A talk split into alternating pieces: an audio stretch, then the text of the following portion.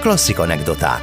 Meglepő történetek, titkok és érdekességek, ritkán tárgyalt részletek a zenevilágából Békési Lilivel, a Klasszik Rádió 92 egy zenei szerkesztőjével itt, a Nyitányban.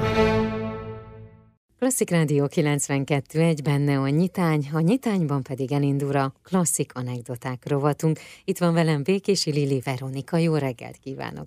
Jó reggelt, Nóri! Jó reggelt, kedves hallgatók!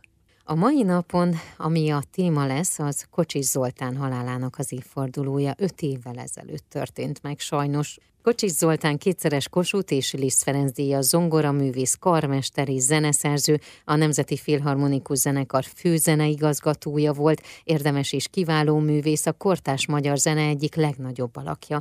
Azt gondolom, hogy ő az Magyarországon, akinek kiejtik a nevét, és biztos, hogy mindenkinek van valamilyen élménye, gondolata, információja vele kapcsolatban. Igen, és szinte hihetetlen, amit most beszéltünk is a felvétel előtt, hogy már öt éve, hogy Kocsi Zoltán meghalt 2016. november 6-án, és hát valóban ő volt a 20-21. századi magyarországi zeneélet egyik legmeghatározóbb személyisége. És úgy gondolom, hogy, hogy ahogy te is mondtad, hogy bárki, akinek akármennyi köze is volt a klasszikus zenéhez vagy komoly zenéhez, biztosan hallott Kocsi Zoltán nevéről. Kocsis Zoltánnak a, az életét egy nagyon picit így vegyük át, így a főbb állomásokat. Azért ő egy zseni volt, ezt kijelenthetjük, ugye? Igen, hát ezt érdemes is egyébként, mert neki is, mint ahogyan annyi zseninek, ugye már nagyon korán megnyilatkozott a, a zenei tehetsége, és hát már gyerekként zongoraművészi ambíciókkal bírt, és hát mint oly sokan egyébként a Bartók Béla Zeneművészeti Szakközépiskolában folytatta a középfokú tanulmányait. Ezt követően pedig a, a Liszt Ferenc Zeneművészeti, akkor még főiskolán folytatta a zongoraművészi tanulmányait, Kadosa Pálnál és Rados Ferencnél, és Rados Ferencnél már csak azért is érdemes egy kicsit elidőzni, mert ő hát most már 87 évesen a mai napig aktív, mint zongoraművész és, és mint pedagógus. Zenészgenerációk sora járt hozzá tanulni, Várjon Dénestől elkezdve Sifandrásig. Kocsi Zoltán is nála tanult, és a 18 évesen megnyerte a Magyar Rádió Beethoven versenyét, 21 évesen már megkapta a Liszt Ferenc díjat, és hát 25 évesen pedig az első Kossuth díját, és innentől kezdve gyakorlatilag sorra halmozta az elismeréseket, és hát nem is tudom, hogy van-e olyan kitüntetés egyáltalán, amit mind zenész nem kapott meg. Nyilván megérdemelten, de ezt követően folyamatosan jöttek a, a külföldi turné meghívások is, a berlini szimfonikus zenekarral, a Royal Philharmonikus zenekarral, a bécsi szimfonikusokkal, a chicagói és San Franciscoi filharmonikusokkal is mind-mind fellépett. Kocsis Zoltán ugye zongoraművész volt, karmester és zeneszerző. Ahogy most ugye így beszélgettünk az életéről, és így az elejéről egy picikét, ott ugye a zongoraművészi oldala volt az, ami jelentősebb volt. Mikor jött az életébe a karmesterség, illetve a zeneszerzés? Az hogyan alakult az életében? A zeneszerzés mindig is érdekelte, viszont ami szerintem egy mindenképpen kiemelendő, különösen most a halála kapcsán, egy fantasztikus teljesítménye, ez a Schönberg Mózes és Áron című operájának a befejezése, amit, mint ugye zeneszerző, ezt talán kevésbé emelnénk ki tőle egyébként, viszont én úgy gondolom, hogy akár a kompozícióit tekintve is, mert ugye ő operaszerzéssel is foglalkozott, mindenképpen egy nagyon fontos teljesítmény az ő részéről, ugyanis ez az opera, ez befejezetlen volt, és a harmadik felvonását Kocsi Zoltán Schönberg jegyzetei, előírásai és a kompozíció előzményei ismereti esetében fejezte be, és ezt be is mutatta egyébként 2010. január 16-án, és ez egy olyan nagy szabású esemény volt, nem csak Magyarországon, hanem világszerte elismerést váltott ki, zeneélet azt hiszem, hogy talán összes szegmensében. Amit szerintem még ezzel kapcsolatban nagyon érdemes kiemelni, és amiből hoztam is egy kis részletet, az az, hogy ő vele számos videóinterjú is készült ennek kapcsán. Azt hiszem, hogy érdemes lehet bejátszani egy olyan rövid gondolatot, amit Kocsi Zoltán Arnold Schönberg jelentőségéről mondott. Hát Ligeti György is azt mondta, hogy ha róla valaha utcát neveznek el, akkor Ligeti György tévútnak kell azt hívni.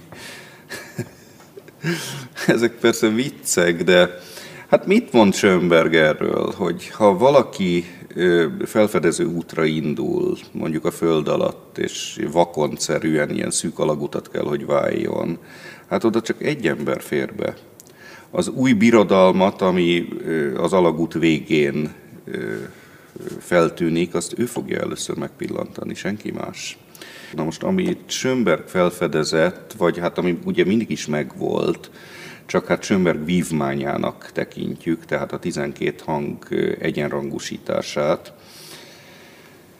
Hát ez valóban valószínűleg mindig is keveseké lesz, mert hiszen a hallást kellene egy olyan dimenzióba föl transformálni, amelyre nagyon sokáig az emberiség valószínűleg nem lesz képes, mert hiszen még most sem tudunk igazán elvonatkoztatni a zeneirodalomban, vagy a zeneirodalom legértékesebb részében leggyakrabban használt durmol féle hangrendszertől. Ezt a darabot ugye a Nemzeti Filharmonikus Zenekarral adta elő, ahogyan mondtad is 2010-ben, és hát ő ugye a Nemzeti Filharmonikus Zenekarnak volt a vezető karmestere. Igen, és amit még ezzel kapcsolatban fontos megemlíteni, hogy ők Fischer Ivánnal közösen kezdték Budapesti Fesztivál zenekart is. 1983-ban egy elit zenekart szeretek volna létrehozni a magyarországi legtehetségesebb művészek részvételével. Ez a zenekar ez gyakorlatilag azóta működik, és, és ez az elit, mint olyan, ez én úgy gondolom, hogy talán a mai napig is érvényes. És megállja a helyét. És igen. megállja a helyét, és ezt kifejezetten ez a két rendkívül rendkívül tehetséges zenész azért alapította meg, hogy ne csak Magyarországon, hanem a külföldi turnék alkalmával is egy reprezentatív zenekart tudjon kiállítani Magyarország. Gyakorlatilag, mint külön intézmény, ugye, ahogy említettük, ez azóta is folytatja a pályáját, és 1997-ben lett ő a Nemzeti Filharmonikus Zenekar karmestere és vezetője, főzeneigazgatója, hát csak nem 20 évig. És egyébként hihetetlen dolgokat mutatott be folyamatosan. Tehát, hogy emlékszem, én elég sokat jártam én is a Nemzeti Filharmonikus Zenekar koncertjeire. Sokszor volt olyan, ami akkor még sehol máshol nem volt bemutatva, ő mutatta be először, és a próbákon szerette a szigort és a csendet, rendet, de hogy olyan tudás volt benne, amit a zenészek egyébként minden próba alatt a, a szavait itták, olyan dolgokat tudott a darabokról, ami a zenészekhez is egy kicsit közelebb hozta az adott művet, amit éppen játszottak. Abszolút, szóval ez a tudás, ez nem csak, azt hiszem, hogy nem csak a próba folyamatok alkalmával derült ki, hanem a koncertek alkalmával egészen egyértelmű volt. Erről például Kocsi Zoltán is nyilatkozott egyszer, hogy a, a zenekar ugyan demokratikus intézmény, viszont mégiscsak annyira meghatározó, hogyha van valaki, egy központi karmester, akinek az elgondolásai viszont abszolút tükrözik a, a zenekarnak a minőségét, hogyha elhangzik bármilyen kompozíció, akkor abból egyből be lehet azonosítani a karmestert. Így fogalmazott ugye Kocsi Zoltán, most nem egészen pontosan idéztem, de én azt hiszem, hogy ez például az ő karmesteri pályafutására is abszolút érvényes. Az ő életében Bartuk Béla nagyon különleges helyet foglalt el. Különösen érdemes itt kiemelni nem csak a rengetegféle Bartók előadást, amit például ő vezényelt, zongoristaként játszott, hanem az is egy nagyon fontos szelete az ő pályafutásának, mert hát rengeteg mindenről beszélhetnénk kocsis kapcsán, de még talán igen, ezt érdemes kiemelni, hogy 2006. decemberében elindult az új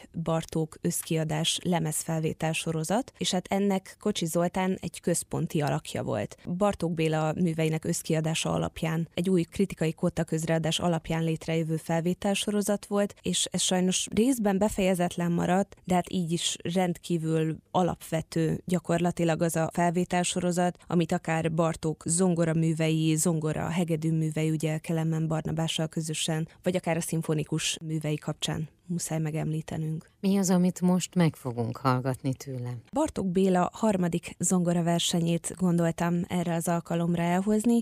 Ezt Fischer Iván vezényli, és a fesztivál zenekarral közösen játsza. Ennek a harmadik tételét fogjuk most meghallgatni. Kocsi Zoltán zongorázik.